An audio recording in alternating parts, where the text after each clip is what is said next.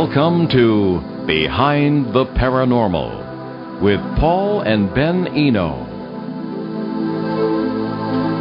Was there another UFO crash in New Mexico at the same time as the Roswell incident? Was it really a UFO? Could parts of the craft still be there on the plain of San Augustine? Hey there, and welcome to the 547th edition of Behind the Paranormal with Paul and Ben Eno. I am Ben, and those lofty questions came from my co-host and partner in the paranormal, my dad. And this evening we bring you a new guest this evening on a uh, UFO topic that hasn't really been uh, as much attention as some other topics that we've had, but it could be just as important. And we welcome your calls during the show, of course. The numbers are 401-766-1240 locally or from anywhere in the U.S. or Canada, 800-449-1240.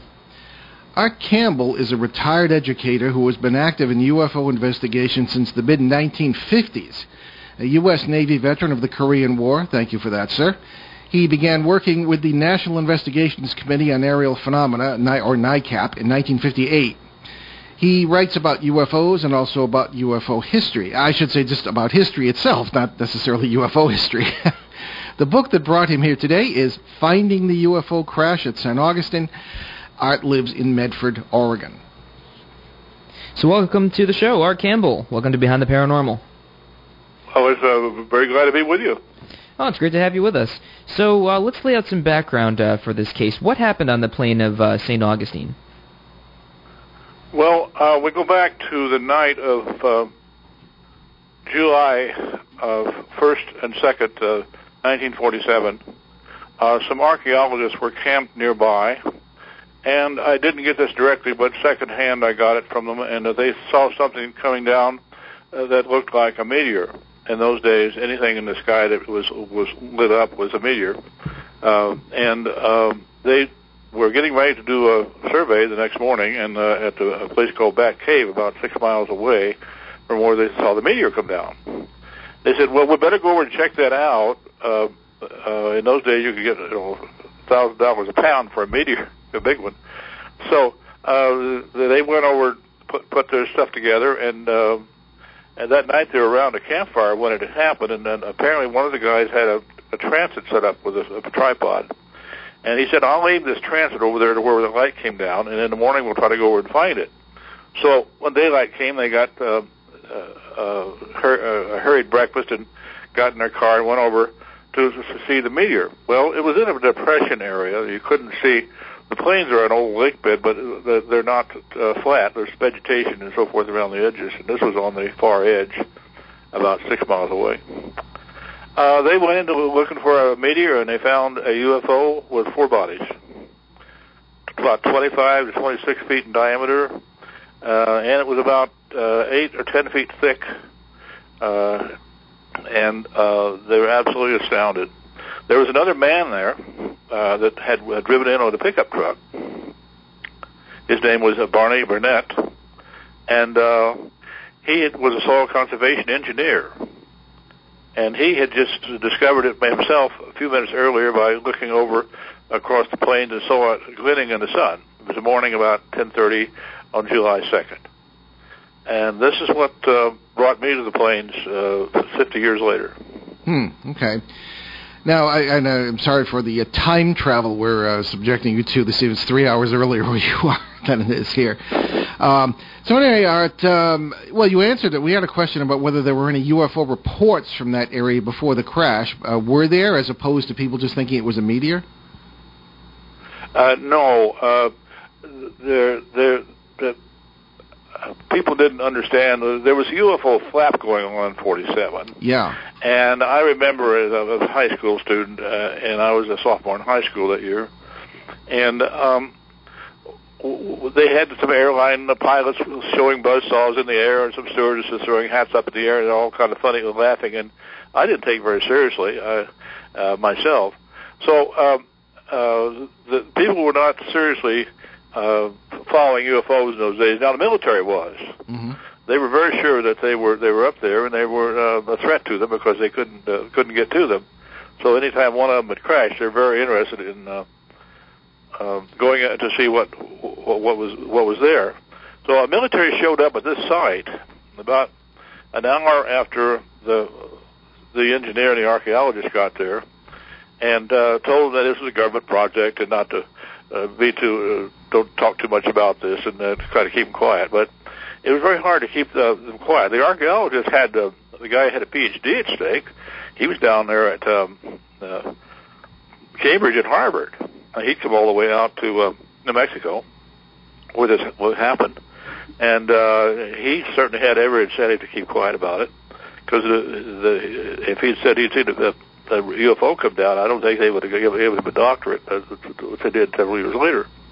Probably and right. uh, the other guy, uh, yeah, no, go go ahead. and the, the other the other guy uh, had was only a year in his new job, and he, he put, had pressure from his boss, and also military came by and visited him on several occasions and asked him not to say anything.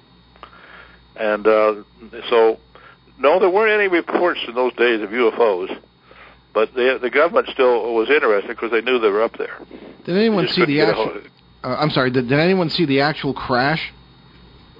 Hear Uh, anything? we had we, we found one rel, uh, one uh, uh, five year old kid that had come with rock hunting with uh, some relatives, and he claims to have uh, seen it uh, uh, uh, about the same time the others others others got there.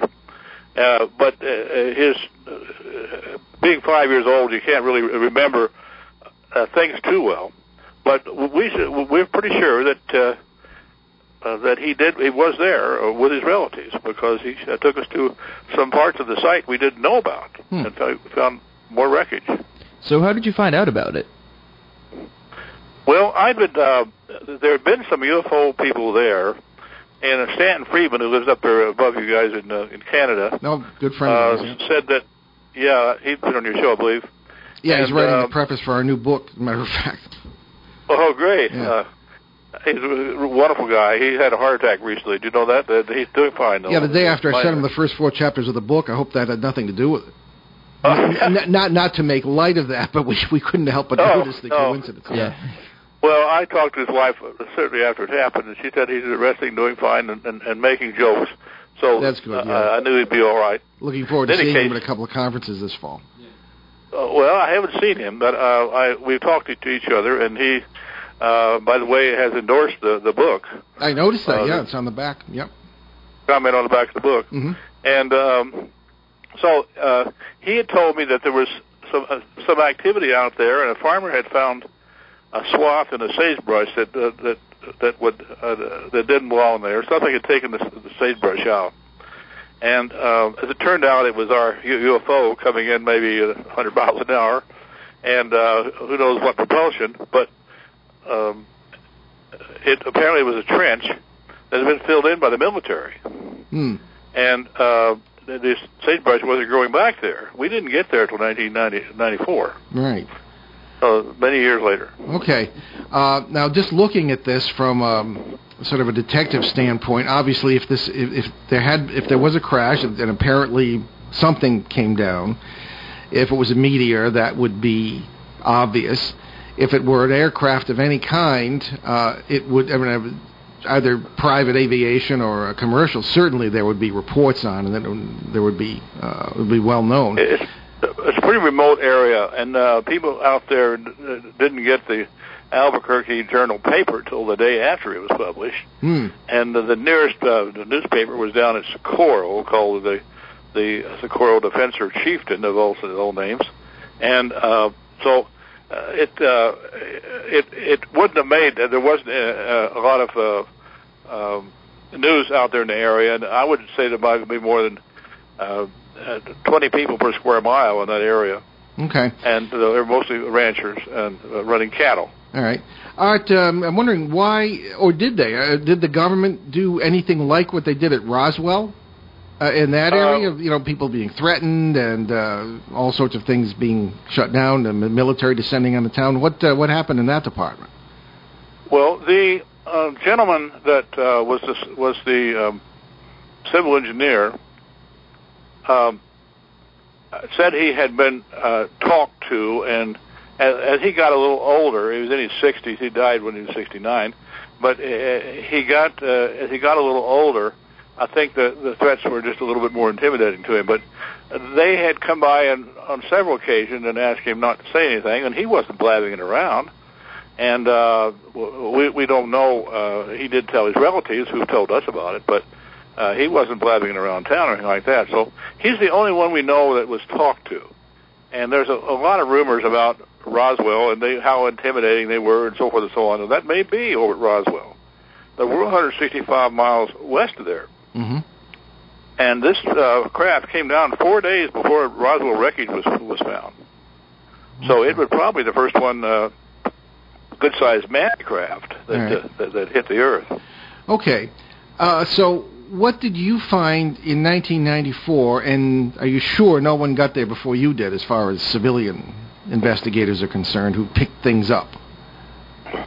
Well, there were five people uh, in uh, which to start our chapter of chapter four, I believe, Mm-hmm. shows uh, five people uh, standing uh, looking at, in the sky and one guy pointing. Well, the guy pointing was the five-year-old, now in his 70s, who brought them there in uh, 19, uh, 1990. mm-hmm. And um, so uh, they all talked about something happening there. But in, in ufology, we have an awful lot of talkers. Not many people take shovels with them. Mm-hmm. And uh, we, now we have metal detectors, and so there are very few people who are willing to do the, the grunt work, as they call used to call it in the Navy, uh, at a site. Uh, they said, "Oh, this is probably where something happened, and something something happened here, and uh, we got the information. Let's go to the, the library, whatever, to the newspapers, and people get all excited about it. But uh, as far as I know, I was the first one to do any uh, searching of, for materials there. Okay. And what did you find? uh, I'm no. Go ahead. I'm sorry. First time I was, yeah, it's all right. The first time I found uh, a, a piece that was maybe an artificial body part, and that really got to me because I've been a Western historian for some years and knew what was what you'd find in a, in a sagebrush and what you wouldn't. And it was uh, looked like a piece of uh, something that uh, about the size of your fist, but it had been collapsed. And some of the medical people said they had no idea what it was, but they thought, some somebody said it might have been a bag, and another person said well it had a fluid in it. Uh, we don't know what it was, Okay. but uh, that was the first thing I found. and And I went back every year for the next several years and started finding other things. Okay. One of them was a shoe sole. A shoe sole. Okay. Now, well, can, can you give us a list of the major things you found uh, briefly, just so we'll get some kind of picture of what uh, what sort of uh, Okay, I'll give you the major list of things I found, then what we found later. Um, there's two sections of this thing. We started in 1994, and it goes up for about 10 years. And I started picking up things like the shoe sole and some uh, some foil. It looked like uh, regular tin foil that you'd get at the grocery store. And I said, "What's it doing out here?" It wasn't a, a trash dump where, where, where that kind of stuff was. So um, um, I picked that that material up, and uh, it cost quite a bit of money to have it analyzed. So I said, "Well, I'll just save it until the time when I somebody will, uh, will volunteer to pay for it." Every time they run this through an ICP-MS machine, uh, essentially it, breaks down the atoms in a in a piece of something, then tells you what what elements are there. hmm In any case, uh, I found mostly uh, that uh, that that that uh, uh, thing looked like a body organ. It turned out to be high density polyethylene, uh, very similar to what we would find in a Tupperware. Okay. And uh, then, uh, so I had uh, a, a little bit of this stuff, and I had the, the foil and so forth. And I invited a guy out um, uh, in uh, 2004, and he brought in uh, a Navajo crew. He's an ex. He was a builder up in the Gallup area, and they started uh, doing some digging with some big screens, and started pulling up more of the foil that I'd found. F- from And how then far? they How far? da- from down, like several feet below ground. Uh, no, the arroyo was uh, had sand on top. Actually, this was an active arroyo, and Okay. if ice buds come down, it'd be maybe uh, several inches deep. And for us and Yankees, could you explain what an arroyo is? Well, an arroyo is a depression in the ground, and we would call it a gulch in the Midwest, uh, where I grew up. Uh, but we have long, flat areas on the in the desert, and water has to run somewhere. When there are and it runs to an yeah. arroyo, and then Yeah. runs off, you know, uh, uh, to, to uh, sometimes just goes out into a, a basin. And in this case, it went out into the old lake bed, but uh, it just seeped down into the sand. There was no no standing water at all. hmm So this arroyo was about 150 yards wide, and uh, that's the same area where those archaeologists found that uh, found this found this craft. Okay, the reason I brought Uh, up the Arroyo thing, Art, is because you know some people might suggest that, uh, and it, it really, and folks, it really does pour. In, when it rains, it pours. That, that had to come from the southwestern deserts. Uh, that saying, because uh, it really, really does. And in these these arroyos, that's where the water goes, as Art was saying. And Art, someone might might suggest that maybe the things being found there were carried there from somewhere else. And as you know, uh, and I know, out there in the southwestern deserts, there is unfortunately a lot of uh, a lot of junk here and there that people have left at one time or another, or whatever. So, how would you respond to people who say, "Well, maybe this wasn't from a UFO at all," and and how would you say that that you you really think it was? Well, uh, it wasn't my opinion. I didn't give an opinion that this was UFO material until we had it analyzed. Okay, yeah, that's And, the uh, Colburn it- report, right? Yes, it was. Yes, Okay. that was. Uh, by the way, that's free to your uh, to your listeners. Um, uh, can I mention my website? Oh, by all means, yeah, we we give you a, a Yeah, time to do that, but yeah. no, go ahead and mention it now. Yeah, on my website, which is at www world, uh, World Wide Web uh, US UFO Crashbook one word dot com. There's a uh, a button that you uh, click on called the Coburn uh, St- the Stephen Coburn Report, scientific report, Coburn, I believe it's called, and uh, you can get a 42-page uh, uh, uh, document and download it yourself if, you, if you'd like. Uh, and we've put it on there for uh, uh, for free for uh, any reader who, who's interested in it. And it tells you the scientific process in great detail of the first 11 pieces, the first six pieces of metal we had sent into the lab.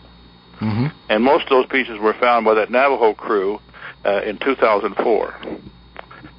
And then after, uh, in 2011, uh, with the help of the, the kid that was five years old at the time, we were able to determine that it, the UFO had skipped above above at another place, and we started finding big pieces as uh, as oh 20 inches by 10, I think was our biggest one, and uh, hard as steel. The stuff was really hard.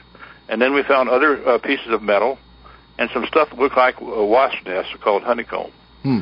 Uh, none of that material was uh, available, and and th- this was up on a hillside, so nothing can wash um, wash up on a, a bare hillside.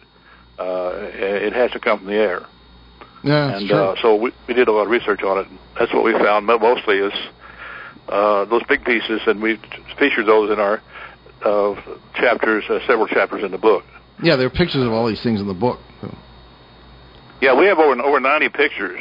Well, I must say, Uh, I, I, I, I'm really, I, I must say, I haven't finished it yet, but I'm very much enjoying the book. It's, it's full of information. You really are very thorough.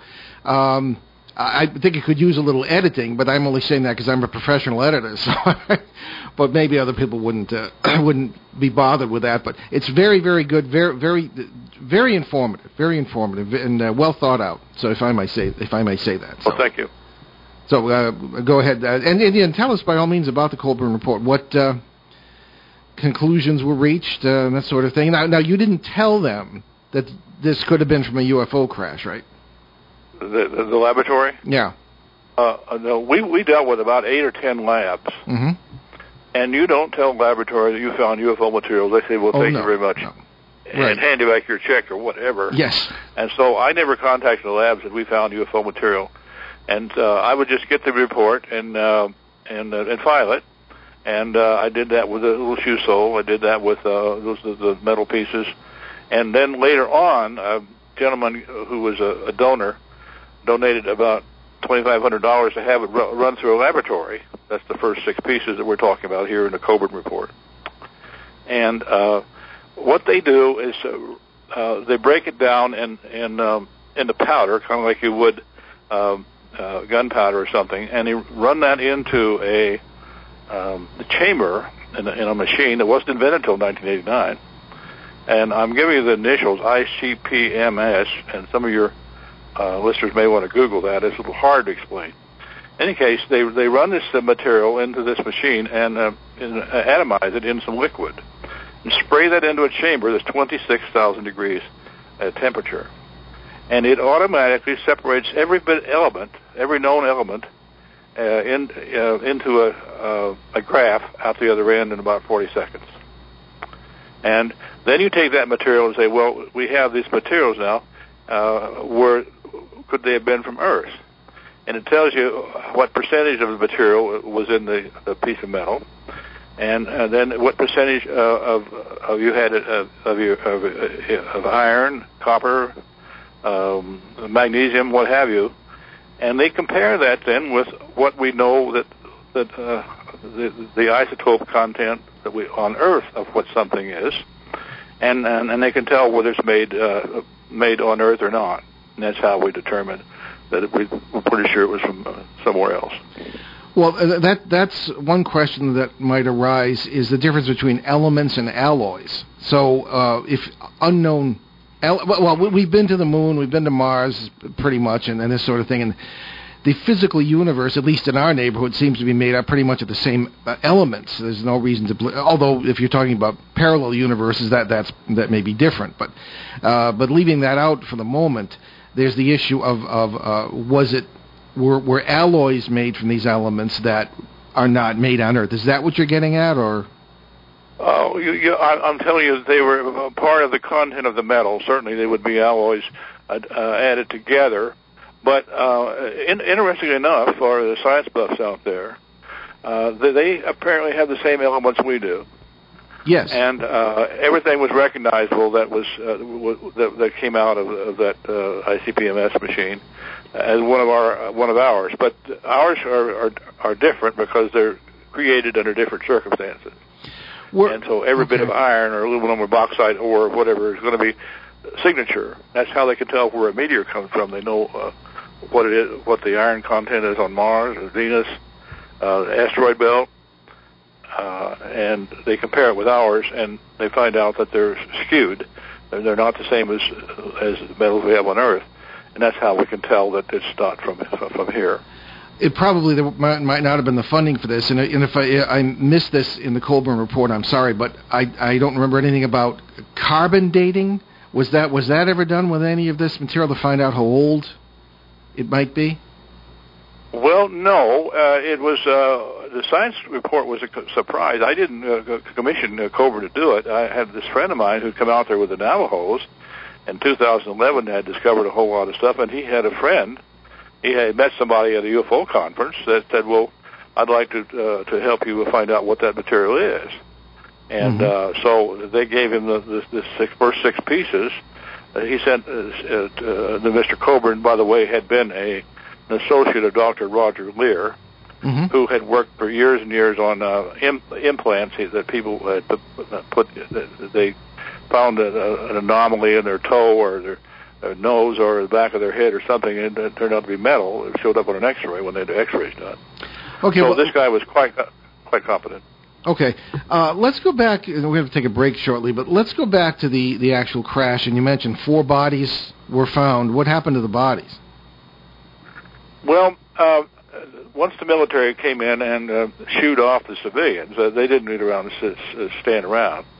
Uh, we think the bodies were sent up to probably Kirtland Air Force Base, and eventually ended up at Wright Patterson, where they had uh, the facilities to uh, to uh, to keep them. I think they had uh, underground freezers or something there or something.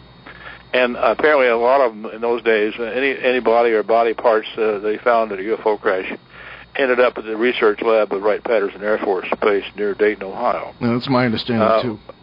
Yeah, and uh, but the craft itself, we think was probably uh, may have may have ended up at Dayton, but we had to be shipped out uh, down uh, south to uh, uh, uh, to uh, the San Antonio area, and um, uh, where it had uh, uh, railroad connections to uh, to the east. And uh, there was a railroad that ran uh, oh, about 40 miles away, and we and they used to run cattle on it.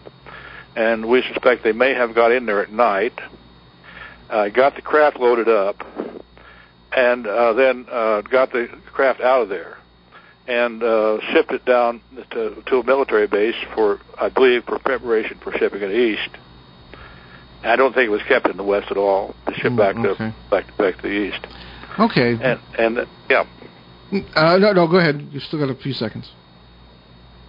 Uh, so that's what we, uh, as far as we know, that's what would happen to the material. Uh, Wernher von Braun, who was had his German scientists they brought over here in 1945, uh, we're down there nearby uh, at uh, right now it's, it's known as Holloman Air Force Base, uh, and uh, near Alamogordo, New Mexico. And they were within 25 or 30 miles of it, and and von Braun had written something about having seen uh, uh, a crashed UFO in some of his work.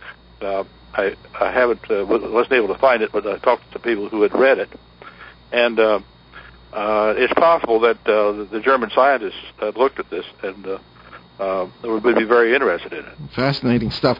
Okay, we're going to take our break. Uh, we'll be right back with our guest. Uh, Art Campbell and, and the very interesting uh, crash uh, information from the St. Augustine plane in, in New Mexico. You're listening to Behind the Paranormal with Paul and Ben Eno on WOON 1240 in New England's beautiful Blackstone River Valley, and we'll be right back. Hi, I'm Russ Gorman. When I first started doing my show, a program director with a mischievous sense of humor started a rumor that I did the show in the nude. Not true. But you'll get the naked truth in an astrological chart that I do for you. I uncover every aspect of your life, helping you to strip away your problems and give you insight to your future. If you're seeking the real skinny for this exciting year, call me for information on getting your individual chart or update done at 401 333 4048 and get your free lucky numbers for the entire year. Don't come home from a casino in a barrel. From the top to the bottom of every page will bear the facts about you and your future. Call me at 401 333 4048 for a real eye opener. I'm also available for speaking engagements for your club or groups and for private parties. Russ, put your clothes back on. And on that note, before we get back to Art Campbell, we wanted to just remind you of several of the charities Ben and I have adopted over the years, certainly locally, Builders Helping Heroes, a subsidiary nonprofit of the Rhode Island Builders Association, which does wonderful work for veterans and their families, combat veterans and their families, and the families of those who have been killed uh, since 9/11 uh, in the military service of our country. And they will uh, actually do remodeling and uh, actually built a house in, in Burrillville, Rhode Island, right in our listening area, uh, for a wounded Marine who had lost both his legs in Afghanistan. And I was privileged to be at that uh, key ceremony when that was completed and turned over to the family. Uh, also, uh, Builders Help, I should say, um, USACares.org does great things for veterans, Canadian Veterans Advocacy as well for our friends to the north, and Youth Mentoring Connection in Los Angeles, not a veterans group. But uh, Tony LeRae out there, a good friend, uses fantastic uh, approaches by using indigenous wisdom and ancient wisdom to help and there's nothing occult about it, I should say, uh, to help at-risk youth in the Los Angeles area. And his methods are now being used in Peru and certain other places, and we're encouraging the spread of that because it's great stuff. All right, let's get back to our interview with Art Campbell, author of the book Finding the UFO Crash at San Augustine. Fascinating uh, situation that sort of ran parallel to the famous Roswell case, and we've been talking about that, that for the last half hour. And now let's get into some of the life forms that may have been involved here. Art said the first artifact he found was a possible. Uh, well, I, I, I kind of wanted to ask a little something about um, the Nazi, the transplanted Nazi scientists that actually had to, um, like Dr. Wernher von Braun, without yeah, whom we yeah, never yeah. would have gotten to the moon. Right. Yeah. Were there any other um, scientists who were originally Nazi scientists that had um, that, that, had reports of seeing maybe this UFO crash or a certain UFO crash? Uh, no, very very sparse. Uh, you know, they were kind of kept under house arrest for for, for uh, just for their own protection uh, after mm. the war, and they were kind of cloistered off into certain parts of military bases and places. And uh, we didn't hear an awful lot of. of uh, what they said later on, they kind of came into their own. Hermann Oberth was one of them, and uh, uh, von Braun's assistant and, and some other people got known scientifically pretty well. But uh, uh, we had understood it as a rumor. Uh, we never had any facts that we know of that the, a UFO may have crashed in uh, Nazi Germany in the 30s. Yeah, but there was some. We're very thankful. That, yeah. Very thankful very thankful they didn't get the technology from them. Because one thing I learned in the military art, and probably maybe you did too, was that I guess it's today called disinformation. You you you release accurate information from inaccurate sources and in- inaccurate information from accurate sources, and it, and it, uh, it sort of gets mixed up, and everybody wonders what's going on, and it, it works better than trying to keep secrets. So you don't know if some of this information that we hear is true or not, and uh, probably never will. However, there, there are two points that you make uh, in your book that, that I wanted to simply ask you about because I, I find them very interesting. One is the issue of uh, of these life forms and the possibility because a lot there's a lot of speculation going on in the the UFO community. The people with degrees and the very serious researchers. I'm thinking particularly of uh, Nigel Kerner in the UK and a few others. That these grays, the classic aliens that people report seeing and that, that uh, are supposedly are, are supposedly present during uh, abduction experiences, may be robots, as we might say, or, or half robots, half living, sort of biomechanical with artificial intelligence. Uh, given the artifact that you found, uh, what say you on that? Well, we did a, a, a lot of looking to see what it might have been, and um, a, par- a, a gentleman named Philip Corso was the highest source we know of who came out uh, more or less as a whistleblower on UFOs about 1995. Yeah, Colonel Philip And, Corso. uh, yeah. Yeah, yes, Colonel Philip Corso retired. He was uh, in charge of the the uh, extraterrestrial material that that they that had been collected by uh, the Army, um, uh, and uh, then it became the Army Air Force, and so he still had some in the file cabinet that's been talked about. And uh, he said that um, he uh, had seen uh, had been to several uh, autopsies, and had information from others that the uh, the aliens, and they were the, uh, we're talking about the Greys here, uh, but a little different. I'll tell you about that in a minute.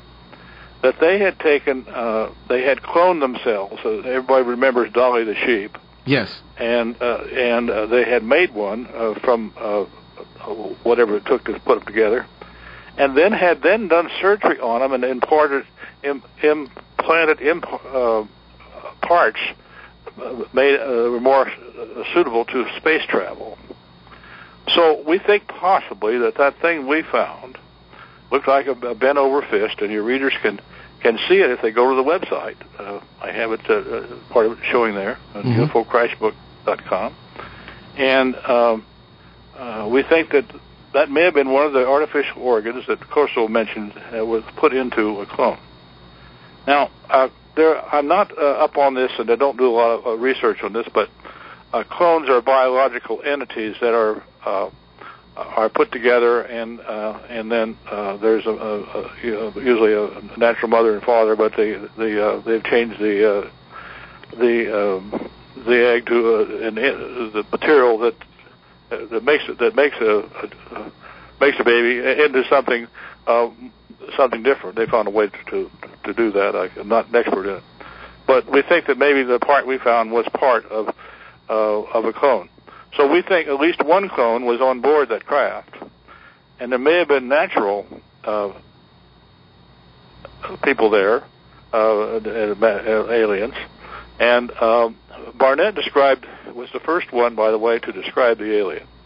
He did it to his family and friends in 1947, and we didn't learn about them until 1980 uh, in the first UFO book called uh, the Berlitz and Moore wrote called the Roswell Incident.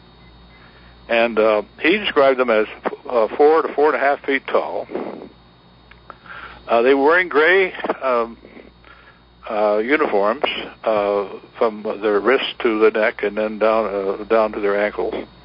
Uh, they they um, had uh, a, a light bulb shaped heads uh, with the a large part on top. But he described the eyes as funny, and those large-eyed aliens that we see pictures of now uh, are, didn't come weren't uh, reported by anybody until the Betty and Barney Hill, which you're part of the country up there. Yes, and, uh, yeah. I believe somewhere in Maine. Yeah, uh, 50th and, anniversary next year. Uh, oh yeah, That's- well, was there 60, uh, I'm in 60? contact with with her with uh, a, a gal who's uh, was was uh, in contact with Betty Hill for a long time. Oh, Kathy and so, the, yes, it was. Oh, yeah, we, we Uh, know Kathy, yeah. Okay, good. So um, this is the first we knew of. Uh, the first anybody had written about large-eyed aliens. So I'm guessing perhaps that it might have been some technology change that they had that made them, uh, however they did it, uh, biological or whatever. Uh, however, uh, some technological change that happened after the, the, the crash we found because the the eyes of this they said he said the eyes were uh, uh, looked strange, and uh, well, you know how would strange eyes look? Uh, if you have them far apart, they look mongoloid. If you have them close together, they look cross-eyed. Uh, so uh, they could be different eyelids or larger eyes or something, but he didn't mention large eyes, and so uh, we're assuming that what he said he found was uh, probably a, a extraterrestrial biological entity, and perhaps a clone that was a duplicate. And we may have found part of that clone. We think it might have been part of a heart-lung combination, but we're just not sure. Hmm. Excuse me. Okay, that's fascinating. Where you have you have this object now? I do. Uh, okay. I have it hidden away in the closet in the shoe, so I don't think anybody's going to find it. Okay, let's um, give you a chance now before we burn up the hour, and, and this is a quick hour here. Fascinating conversation. Uh, if you could tell us again about the book, the title, where people can get it, and about your website. Okay, well, they can get it from the website. I'd prefer to get it that way. Now, I'm not mailing them out myself. It's uh, it was produced by Amazon uh, and the Create Space, but uh, they go to www.ufocrashbook.com and there's a button there you can click on to order uh, order the books, and uh, uh, that that puts you in contact with the Create Space who who published it, mm-hmm. and uh, they they will send them out, and they're very good about getting them out uh, promptly, and. Uh, we have some very good uh, reader comments on there. As a matter of fact, the last time I was looking at them, there were four comments. All of them were five star. Mm-hmm. They recommend the book highly, and most of the people in the UFO community have uh, uh, really really like it also. So it's not just another piece of pablum. There's, sure. there's something no, it's here not. It's, it's, it's it's quite uh, quite it's very informative. No, stuff in here that is not in any any other UFO book. Mm-hmm. I, I agree with that. Okay. Also, my, now now the second connection I wanted to bring up, in addition to the life forms, was uh, something that really fascinated us, and that's the uh, the connection possibly with the Rendlesham Forest case of 1980, which and we, we've we've done more on that than any other show in the world, TV or radio.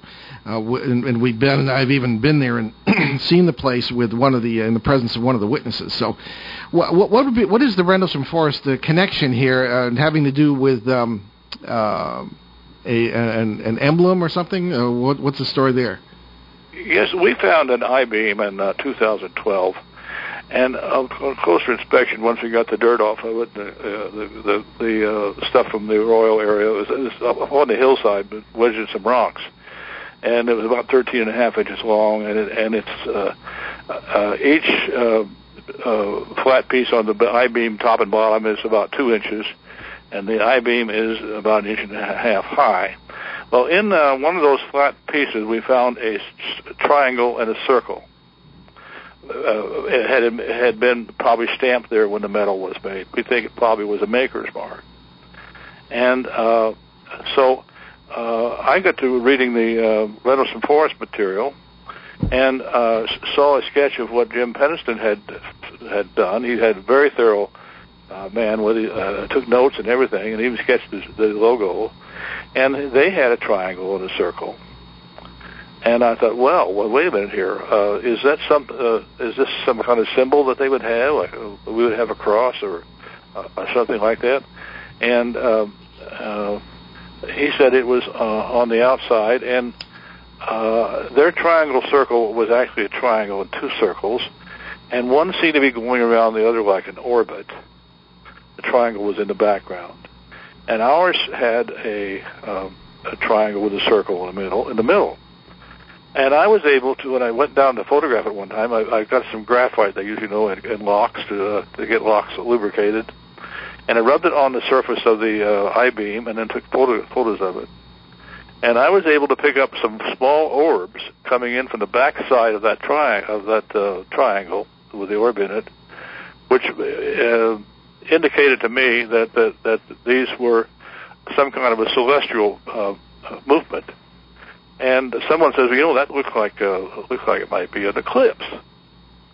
And I said, well, no, we have a triangle circle on what we found in 19 uh, uh, uh, 2012, and there's a, sing, a triangle and a circle on what Penniston found in uh, was 1980, mm-hmm. and uh, uh, so uh, the only conclusion we came to was it's not a message for us. It probably is uh, uh, something that they may show.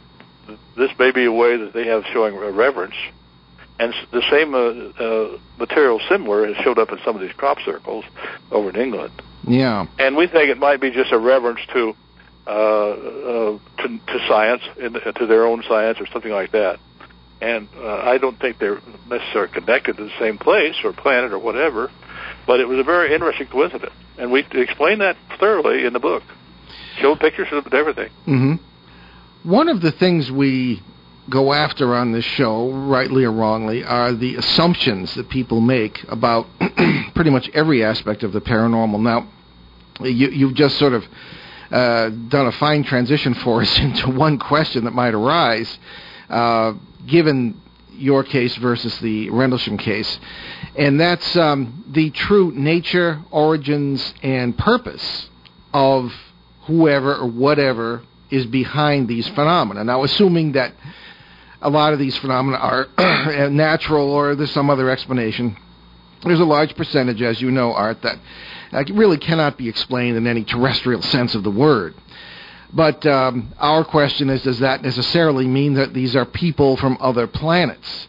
Uh, because in our own work, we get into um, multiverse uh, considerations and parallel worlds and, and how you travel and all this business. In Penniston's opinion of the craft that he saw and touched was that these were not aliens but time travelers. Um, what, what, you know, in all these years, you, you, yourself must have formed some opinion as to the origin and the purpose of these things. And um, wh- what what do you say about who well, these are and what, uh, what they want? Well, I think that's an extremely fascinating thing. Uh, but um, and it would fit that they have the same elements we do. They, but uh, but apparently, uh, the when we had the metal analyzed, it did not uh, show that it had come from Earth. Now they could be time travelers from somewhere else. Oh sure. I don't yeah. think they're from from the Earth's future. Uh, could be but, somebody uh, else's future, just, but who knows? You're right. It, it very well could be. Yes. Uh. They're probably oh several hundred years to a thousand years ahead of us in technology. And one of the reasons the government has kept this quiet is we couldn't possibly uh, catch up with them, and uh, and uh, they've been known to fly over nuclear nuclear uh, uh, silos and, and and turn the nuclear stuff the uh, the silo on and open the doors and and uh, we just have, we have technologies far beyond uh, anything we have.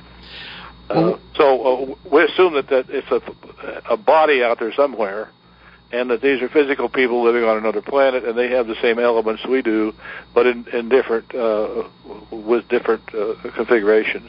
Well, another thing we uh, that, that's all, I'm sure, uh, very true. But we, we kind of try to take it beyond that too. Uh, maybe it's because I my degree is in philosophy. I kind of think in a canted sense about a lot of these things. One thing that strikes me about our way of thinking today is that, and I'm sure Ben will agree with me on this, is that the notion of advancement is always considered in terms of technology. In other words, as you say, they may be centuries uh, more advanced than we are. So, in other words, they may have more technology and more gadgets. But I would like to know are they advanced morally and spiritually? I, would far much rather deal with a civilization that's has that's morals. Adva- yeah, advanced uh, more or less in the noggin than in the button pushing. You know what I'm saying? And I'm wondering well, I, about I that. Heard, uh, yes, uh, I have some opinion on it. Uh, I heard that uh, from this Ed Mitchell, who's the uh, one of the astronauts on Apollo 14. Yeah, we know he's been on the show and, uh, too. He, he said that if uh, they had wanted to take over, they would have done it long ago. That their technology was was was so much higher than ours. Now, as far as uh, uh, you know, morality changes in our planet.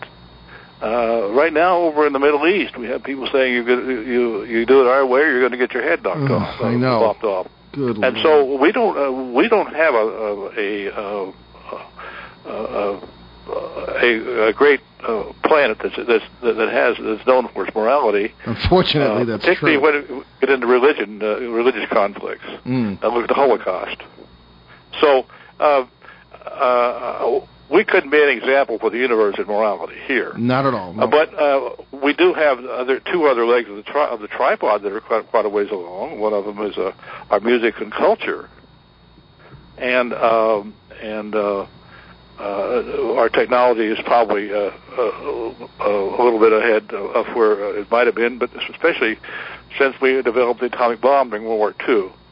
Uh, my understanding that uh, the aliens are concerned about us uh, getting into a nuclear conflict, which may affect them. I don't know exactly how. And yeah, that's Stan. That's Stan lot Friedman's around, opinion. Yeah, uh, ar- around. Uh, there's a lot of us feel that way too. yeah. Uh, they spent a lot of time around um, uh, nuclear facilities, and still do. And uh, uh, as as a matter of fact, there was some. They believe some nuclear devices stored at at, at uh, Bentwaters uh, in uh, in the other uh, air base there in, Uh, Woodbridge. in Yeah, yeah, Woodbridge, yeah. yeah. And that's why they think the uh, device was had targeted the area was the fact that it had nuclear uh, devices there. Well, that, that's that's a very likely scenario, and uh, you can al- you can also see time travelers doing that too. But I don't know if time works that way. But who, really, who knows?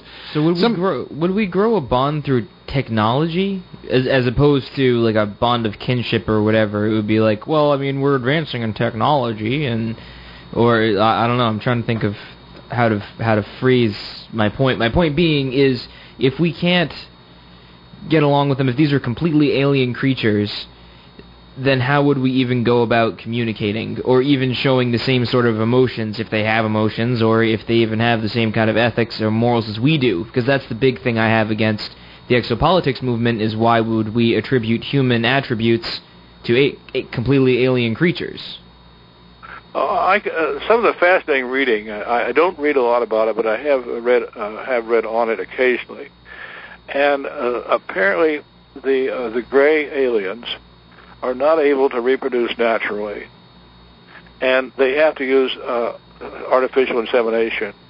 And they were interested in getting uh, um, uh, ovaries and egg uh, uh, uh, eggs uh, and uh, sperm samples from uh, male and female pe- people that they took on the craft. Apparently, they have a way of uh, anesthetizing them and, and getting them to go into craft and then put them on the table and take us out, take, take these things out. And that's what happened to Betty and Barney Hill. Mm. And uh, According to the hypnosis, that- anyway. Yeah, right up in your part of the country. Yeah, yeah, yeah. We'll be at the Exeter UFO Festival in in a couple of weeks, as a matter of fact, and uh, Kathy will be there too. So, uh, well, I guess uh, there really is no uh, particularly stark answer to any of these things. But one of the things, getting back to the nuclear theme, that really has bothered me is something that I've heard from uh, a number of uh, people who um, are retired now, but high, high-ranking people in the, particularly the Air Force, at bases like Bentwaters and Woodbridge, where there were not supposed to be nukes, but there uh, there almost certainly were. Was that missiles were have not only been tampered with by craft, beams of light, and all this sort of thing going on, but they have occasionally been retargeted, and that really makes my blood run cold. I mean, retargeted to where? I don't know if you've heard anything about that. I know of one that happened down at uh, in uh, California, and uh, a uh, they were launching a missile down there, and it was uh, well, they were testing the, uh, the uh, intermediate missiles. And I believe it was the old Titan missile that they had. And uh, I used to be live down in Ventura, California, and it was a, a base that was up near Santa Barbara, not far away. And um, apparently, they had uh, launched a missile. It, it didn't have a warhead in it, of course, but they were trying it out. And some uh, craft of some kind flew circles around it while it was going up, and then directed it to uh, to, to splash down far from wherever they were planning to have it splash down. yeah. And uh, I think they were just kind of showing off. Listen, we've got uh, we we've got this technology, so don't don't fool with us. And um, I remember hearing a, a report by a radar a guy who saw it happen. Uh, saw it on, on radar, the two blips coming together, and one going off, the other going into, into the ocean. So um, uh, that's the, the, the, the case I recall where, where they have targeted uh, uh, some of our things. Yeah. Uh, there was another interesting thing happened. Uh, we were flying intermediate, uh, testing intermediate range missiles in the early uh, early 60s, uh, and some of them flew over across the top end of our plains, which is about 40 miles north of where we found the UFO. And we wanted to make sure that something we, we found wasn't a crashed missile.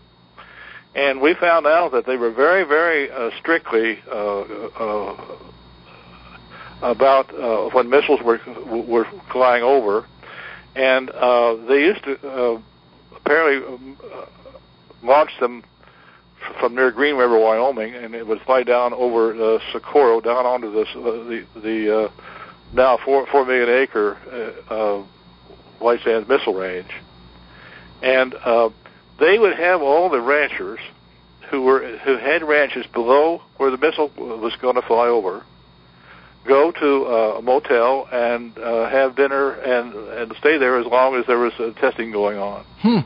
And one one ranch lady said, "Well, we had a great time. We'd get to the motel, the gals would uh, go in a room, and men would go to the bar, and and uh, the the stale joke was, well, if they wanted to get our land, they just drop one of the missiles right here, because that's where all the owners were. Oh dear, I But, never, I uh, never heard that before.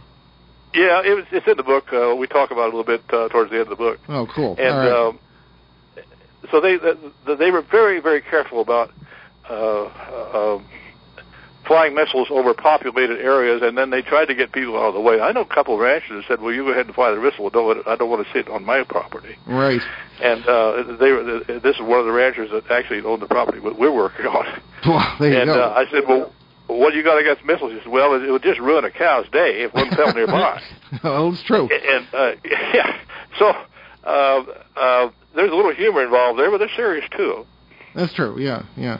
Well, Art, uh, we only have a few minutes left. What What's the next step for you in this investigation? Well, I'm now 82. I've been on this since 1994, and my next step is to sit back and enjoy myself and, and be on shows like yours. okay. And oh, uh, I. I don't have a plan. I don't have any plan beyond that. fair and enough. I would hope that uh, some of your listeners would uh, could get the the uh, the book and uh, get to the website uh, www.ufocrashbook one word uh, dot com, and there's all kinds of materials there that uh, even if you don't order, we, we uh, you could uh, look at it. And there's that free free report if you want it from uh, from Steve Colbert. So uh, we're just going to sit back and kind of enjoy ourselves now. Okay, very well. Well, uh, take a, an example from Stan Friedman. He just turned 80, and he's still he's in the prime of life. There, he's still kicking, and we'll see him here in New England in a couple of conferences this fall. But, but Art, uh, fascinating conversation. Uh, I like your style. Uh, I like the book. So please, uh, d- don't relax too much. If you have a chance to write another book, do so. Okay, well, Okay. I, I don't think I have another one in me. This is my fourth one. I wrote about pioneer history before. Oh, okay, right, that's yeah, I yeah. would- I read about history too, but New England history. Well, that's great. Okay, well, thanks for a great conversation. Uh, we'll be in touch off the air, and um, have a pleasant evening. Same to you. Okay. Bye. All right. Art Campbell, everybody. UFOCrashbook.com. Very interesting stuff. Do we have time for a uh, question? No. We don't. Okay. All right. Well, let's get to our announcements then. Uh, the ex- as we- as we just mentioned to Art Campbell, the Exeter Kiwanis UFO Festival in Exeter, New Hampshire, is right around the corner. Saturday, August 30th. Ben and I will present a program on strange connections, UFOs, cryptids, and ghosts. Cryptids, by the way, are like Bigfoot and stuff like that. Other speakers will include the great Stanton Friedman, we just spoke with, uh, spoke about, and Bob Schroeder, both of whom are frequent guests of ours, and we'll offer more information as it develops. And you can check www.exeterufofestival.com. Then on Saturday, September 20th, we will be at the True Paranormal Event 2014, a celebration of advanced understanding in the paranormal. Times are 11 a.m. to 4 p.m. at the Brookline Event Center, Brookline, New Hampshire. Ben and I will present a program, as will our good friend Shane Searway of TrueGhost.com, who is organizing the event. Also speaking will be Bill Hall, author of the new book, The World's Most Haunted House, about the Bridgeport, Connecticut poltergeist case of 1974, where I was involved with Ed and Lorraine Warren, and Bill will be on the show in a few weeks. Alrighty, and after all that, there will be two events for which we'll be raffling off tickets. One, the Experiencers Speak Conference, that's going to be at the uh, Clarion Hotel and Conference Center in Portland, Maine, on September 6th and 7th. And this is a UFO conference based on abductees, experiencers, contactees, and all of that. And we will have a uh, drawing for that on our August 25th show, and you can find out more about that event at www.experiencerspeak That's Y-O-L-A-S-I-T-E